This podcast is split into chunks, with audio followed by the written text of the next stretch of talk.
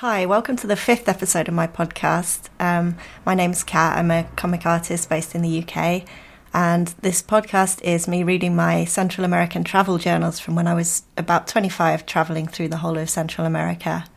Uh, in the last episode, I left the very cold mountain town of Todos Santos, where I was very ill, and I've just arrived at Lake Atitlan, uh, which is a gorgeous, uh, I think it's a a volcanic crater this lake is in. It's surrounded by volcanoes, um, and it's also surrounded by Maya communities. It's quite popular with visitors, and there's a lot of language schools and things that happen there. So here we go. I could feel my health starting to return at every step with the gorgeous scenery and the weather. We caught a boat to San Pedro. The lake was really pretty, with steep slopes all around and some perfect cone-shaped volcanoes. After we got off the boat, we stopped in at Nick's restaurant for some breakfast. I had a bowl of yogurt with honey and granola and devoured it with a newfound appetite. We took a room at Posada Chetumal, a large room with shared reliable hot shower for only thirty quetzales per night. San Pedro really was cheap. We also had the use of a kitchen, so began cooking our own meals again, which was a real pleasure. On my second day in San Pedro, I had the sensation of suddenly waking up. I felt much better. Instead of dragging my sorry carcass around feeling like everything was a huge chore, I felt like I actually had some energy of my own. We ate in a restaurant and I devoured my spaghetti with joy. I remember this restaurant. My favourite food is Italian food, and this was one of the only places that I'd come across on in this whole nine-month trip that did a really, really good spaghetti, and I think I ate there over and over again. In San Pedro, it rained every evening very heavily, but it didn't seem to matter when it was hot and sunny every morning. We inquired around the hundreds of cheap Spanish schools with their gorgeous lakeside views. Everything was better. One morning while I was taking a shower, a tiny hummingbird hovered at the window of the shower room, drinking from the beautiful red flowers there. Now this was a place I would consider staying in for a few weeks. This next section was written in Xela, which I think is a nickname for the city of Quetzaltenango, um, which might be... Actually, I don't think it's the capital, um, but it's a large city in Guatemala. It's Shayla is its nickname, which I've probably used in this journal because it's four letters rather than Quetzaltenango. And this section was written on the twenty-fourth of April two thousand four. Well, San Pedro didn't turn out to be that idyllic after all. I really, really enjoyed my time there, but we both inevitably caught the San Pedro bug, which we hadn't heard of until we started at the Spanish school. We spent a good week in San Pedro just relaxing, cooking in our kitchen and inquiring around the schools. Then we paid for two weeks tuition at the Mayab school and started on the following Monday. By some odd coincidence, our neighbours at the hotel, Spencer and Victoria, started at the same school on the same day at the same time. They were a nice English-Swedish couple who stayed at our hotel for virtually the same length of time as us and did the same sort of things as us, that is hang around the hotel lazily, cook in the kitchen and drink lots of tea and generally have a, a fairly quiet time. We didn't socialise with them outside the hotel, but we chatted a bit most days, and it was nice to have familiar faces around for the whole of the three-week stay in that town. The two of them were soppy over all of San Pedro's numerous but happy stray dogs, in particular the long-eared golden dog who was forever going swimming in the lake and turning up at their door completely covered in mud and mysterious purple stains. Spencer also had a good relationship with the family who ran the hotel and the shop over the road, or rather Sandy Path. Their numerous young sons were hardworking and polite and had to spend a fair bit of time working in the hotel and shop. We were forever hearing entertaining incidents between Spencer and the kids, such as when one of them sprayed Spencer with a water pistol. Spencer was outside trying to get the kid to come over to where he was standing, holding a bucket of water ready for retaliation. "Venga aquí," he called. "Tengo dulces para ti." "Come here, I have sweeties." When the kid popped to the loo in the hotel corridor, Spencer jammed a broom under the door handle and went round to the little high-up window in the wall, where he watched the kid trying to free himself. "Hola," he called. "Que pasó?" "What happened?" But he stopped short of dousing him in water and let him free instead. So anyway, we attended school for a week and spent most afternoons relaxing and doing homework. My teacher was Anna, a twenty-year-old indigenous girl who'd lived, lived all her life in San Pedro. It was interesting talking to her, as it was the longest time I'd spent by far getting to know a local person during our travels, and the conversation practice also gave me a lot more confidence with the Spanish speaking. It was fascinating to ask school about her life in San Pedro and see what her interests were. A lot of the time she wanted to discuss very traditionally female topics, cooking, food, domestic arrangements, boyfriends, marriage. Many of the other female teachers at Mayab were relations of hers, cousins mainly. She talked a lot about how it was common to marry very early in indigenous communities at fifteen, sixteen or even younger. She wanted no part of this. she had she had no desire to be married and living at home with her family.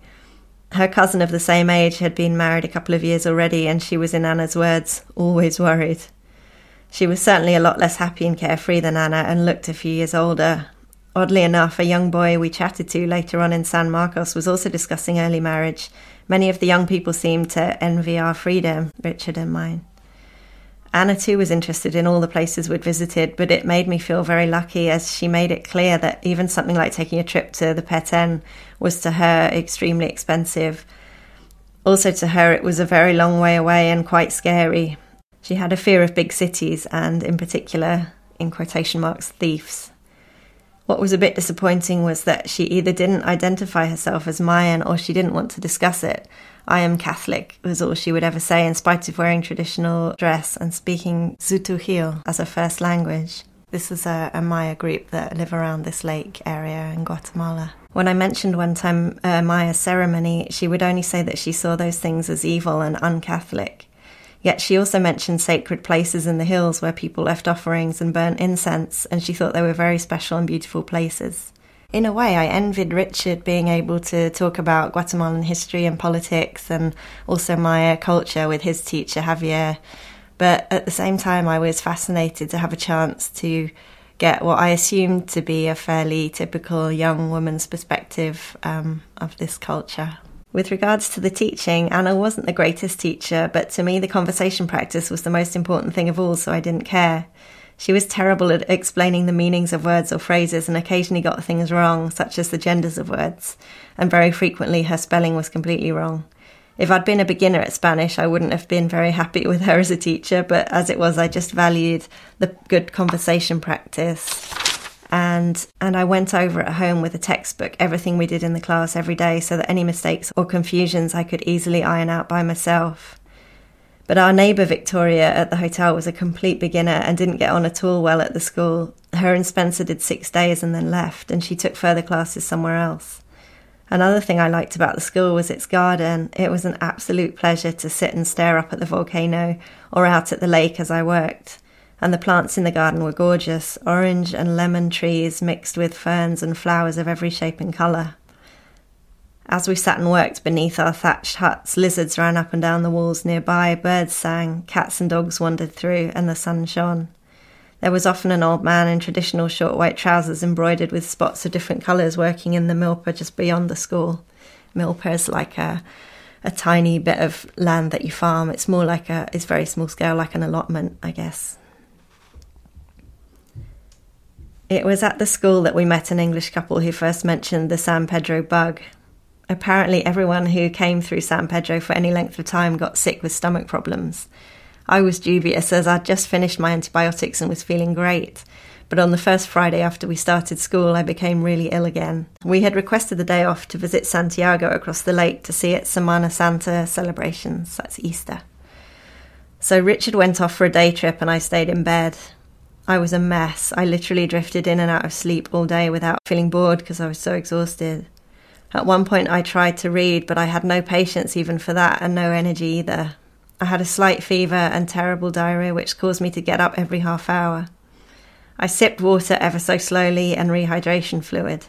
The next day again I stayed in bed, but I felt well enough to do a sketch and some work and do some work on Spanish. I was afraid to eat much as it usually just went straight through me, so I felt pretty weak during the weekend. But eventually we went for, out for lunch in a restaurant, me being sick of the hotel room by that point, and I ate a plate of spaghetti, which seemed to go down okay. By Sunday, Monday, Richard was sick too, but he had bad cramps, and one day he had a bad fever, which was much worse than mine had been. I went to school on Monday and got through a few days by only sipping black tea in the mornings, and then trying a meal once my class was over. But Richard missed two days, one day attempting to see a doctor in the morning, but the waiting room was just too full. at the school, a new guy mentioned a lab he'd visited in Panajachel where you could be tested for more serious stomach-related illnesses. By this point, Wednesday, I was feeling a lot better, but my stomach was still upset several times a day, and Richard and I took a boat over to Panajachel that very afternoon to visit this lab. Unfortunately, they only saw people in the mornings, so we had to return to San Pedro and ask at the school for Thursday off. We then had to get up early in the morning, have fun getting ourselves a stool sample each, and then head on over to Panajachel again, paying the extortionate boat fees again. Typically on Thursday we were both feeling significantly better, but decided to go to the lab anyway, as recurring problems are common where you recover for a week and then fall ill again time after time. We hung around for three hours in the really dull town of Panajachel and then went back to, for our results. Negative for everything. They didn't think we needed any medicine at all. I guess it was just the famous San Pedro bug, but by the sounds of it we got off easily with one week's illness. Our co-students at the Mayab had been off on off sick for over a month. The return journey to San Pedro was notable for being the most painful boat ride I've ever experienced. The choppy water meant that every few seconds we were slammed into our hard wooden benches with incredible force. We were continually lifted right off our seats into the air and then slammed back down again, so painfully that I wondered if it was possible to actually break a bone in your bottom. The other tourists, dogs, indigenous families and nuns in the boat were all laughing, but it was a kind of grim, desperate laughter. So illness kind of spoiled our time at the school and also our appreciation of Semana Santa. I missed the visit to Santiago, and all I really saw of Semana Santa in San Pedro were the town's decorations, big arches of poles made to look like palm trees and hung with fruit displays. I also saw two small but beautiful carpets in the streets made of flowers, sawdust, fruit and vegetables. That's something that's typical um, of this area, I think. They make these alfombras, carpets in the street where they, it's just made of kind of flower petals and coloured sand and stuff. It's really beautiful. Kind of like a mandalas, I guess. On two nights during our stay, we climbed the steep hill into San Pedro town centre to see processions, but on both occasions we saw nothing. The first night we went early and the procession started so late that we were defeated by our growling stomachs and had to go back to the hotel to eat. But we sat for a while outside the church where a service was in progress and the steps were crowded with people. Eventually people began arriving with paraphernalia for the procession, including a small generator on wheels and some huge wooden football-style rattles. A young boy began swinging a censer full of incense on the steps outside the church, but we became too hungry and left, thinking that we'd see the procession the next evening. But the schedules of events again defeated us. How is it that all the locals seem to know exactly when and where to be, but it's virtually impossible for visitors to be in the right place at the right time? I wonder. Again we climbed the hill and again we heard the dark dramatic dirge-like music being played in the street at top volume, but there seemed to be nothing at all happening. The town centre was almost deserted. As I was just then coming down with my illness, we returned quickly to the hotel. I loved the area where we lived in San Pedro. Near the water's edge were a narrow sandy path led around to the Santiago dock with the San Pedro volcano towering in the background. The path was wonderful to walk along. You passed through milpas and gardens, past banana and papaya trees, horses, huge rocks, and the gardens of various language schools. In the mornings, the light was incredible. It was cool but warm in the sun, and birds would be singing loudly among the maize plants and flowers. When we first arrived, the weather always turned bad by mid-afternoon and rained heavily, but after a week this let up. We learned that there was a word for the regular afternoon wind that always sprang up, chocomil. And usually by the afternoon the air was so hazy that you couldn't see far across the lake. Sometimes even in the mornings the haze was there. In fact, for the first week I didn't quite appreciate what was so special about Atitlan, because it was always so hazy that most of the lake and mountains were a blur. But one day, I, re- I really remember this so clearly, one day when I'd already been there nearly two weeks, I went to school in the morning and was stunned by how clear the day was. I hadn't noticed at first. I was just pottering about in the school waiting for my teacher, and I emerged from the building and almost dropped my coffee in amazement. The mountains were so clear that every detail, every tree and crevice was visible, and it was as if I'd put on special glasses. I could see for the first time the ring of mountains completely surrounding the lake, and for once everything was there, not hidden in mist or a vague blue outline in the distance. I almost ran down to the end of the garden for a better look across the water. It was probably my favourite San Pedro moment. We met a few interesting people during our time there. Joe was a slightly scary but charming Texan redneck with a small bar near where we lived. He veered between expressing outrageous political views and telling very honest, touching personal stories. He was a messed up guy with a sad criminal past, but he was also a considerate, hospitable family man and host. We also met, I feel like you meet a lot of expats like this. We also met Rick in San Pedro at the Luna Azul restaurant where we went for breakfast one morning. He'd lived in London and Brighton for many years and was born in the U S but considered himself to be English. He was very easy to chat to and we swapped stories of England and Brighton over breakfast. He was also an artist and was employed in painting murals on the walls of the new upstairs restaurant. I regret never seeing any of his work, but after that breakfast and one evening of drinking at Joe's bar, we only ever ran into each other briefly in the street. He moved back into town from the Blue Azul and started Spanish school. He seemed constantly very busy with a mixture of painting jobs, studying and living it up in the evenings. I had the opportunity to help him out with another room at the Luna Azul, uh, painting, I think this was, like murals. But after three weeks in San Pedro, we were concerned about money and wanted to move on. If I'd had more funds, I definitely would have done it, but at this stage of the trip, we just wanted to hurry on through to Nicaragua and see how cheaply we could live there for a little while, before the final push to Panama and then home to England. After finishing the Spanish course, we spent a final three days in San Pedro, one day relaxing, one day hiking, and one day kayaking. I was desperate to see some more of the places around the lake as I'd spent three weeks there and only visited Panajachel. Our hike took us out of San Pedro along the only real road around the lake which ran along the foot of the mountains towards San Marcos.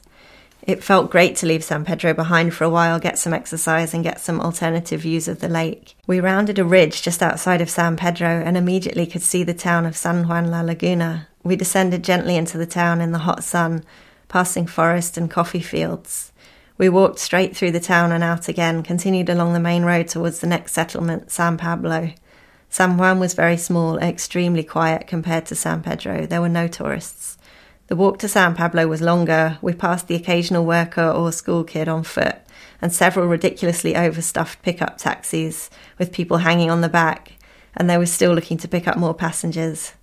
Under a tree we rested and ate some garlic and oregano rolls. When we continued on, we met a man on the road who was carrying firewood with a forehead trunk line. That's a thing that people use to carry things. It's a big bag that you wear on your back and the strap goes over your forehead. Kind of interesting way to carry the weight. He stopped to warn us to be careful of muggers on this stretch of road, but we didn't feel too threatened on the road as there was always the odd vehicle or person passing by. I would have been more scared hiking off the beaten track in the hills or on the volcano path where tourists are frequently mugged if they're alone. We climbed gently up into San Pablo and paused there for a Coke. We could see San Pedro back across the lake. It was weird to see things from the opposite perspective. We'd passed a small hill, which I'd sketched from San Pedro, and up close it had seemed so different. It had a cross and a saint on top of it. In San Pablo, we were again the only tourists. None of the shops had cold drinks. They didn't have fridges, so we sat on the curb and drank some warm, cheap Coca-Cola. Indigenous kids inspected us. There was one girl with wild black hair and one who was wearing one plastic high-heeled shoe and nothing on the other foot. Across the road, two little boys in a fly-infested yard also watched us, eventually daring to yell "Hola" and then disappearing behind a wall in fits of giggles. I've put in brackets here. By the way, our hotel room in San Pedro was also fly-infested. They'd spawned in hundreds after the rain and we'd had to resort to sticky paper fly traps all over the ceiling, where trapped insects buzzed frantically and depressingly. I've also got another note in brackets um, that we saw some men working on one of the beaches of the lake, laying out great bundles of some kind of reed or stick to dry in the sun. As we drank our warm cokes, an older girl came out into the street with bundles of a bright thread, which she stretched out all the way down the street and then rapidly wound into a perfect ball. We continued on out of the town to yells of "Hola" from all the kids, and headed on to San, San Marcos, the hippie town. Ah, San Marcos is the hippie town I was talking about earlier. It was fun to pass through the town so rapidly. Each one had its own costume variations, and we were glad to get away from tourists for a while. When we reached San Marcos, we had trouble finding the hippie area. Apart from signs for restaurants with names like Stars and Moon, the town seemed to be like all the other small indigenous communities. Eventually, someone pointed us down a narrow pathway. it seemed that all the hippie places were located along this one path. It was really pretty with flowers growing overhead, but it seemed a bit whimsical and totally unattached to the rest of the town. In San Pedro, the ugly buildings and the pretty, the touristy and the indigenous were all mixed in together in what I felt like was maybe a more real way. The locals there were unafraid to talk to the tourists and vice versa, but here it seemed that each had their own area. We popped into the famous Pyramid Meditation Centre for an overpriced cold drink. The pyramid-shaped cabins that we'd heard about turned out to be regular square cabins with pyramid roofs and triangular windows. A group sat around talking about their chanting class. People seemed a bit starey, everyone looking at everyone else. I was reminded of what Rick had told us, that it had the reputation now of being quite an expensive place, tending to cater for rich people with drug problems or well-off spiritual types.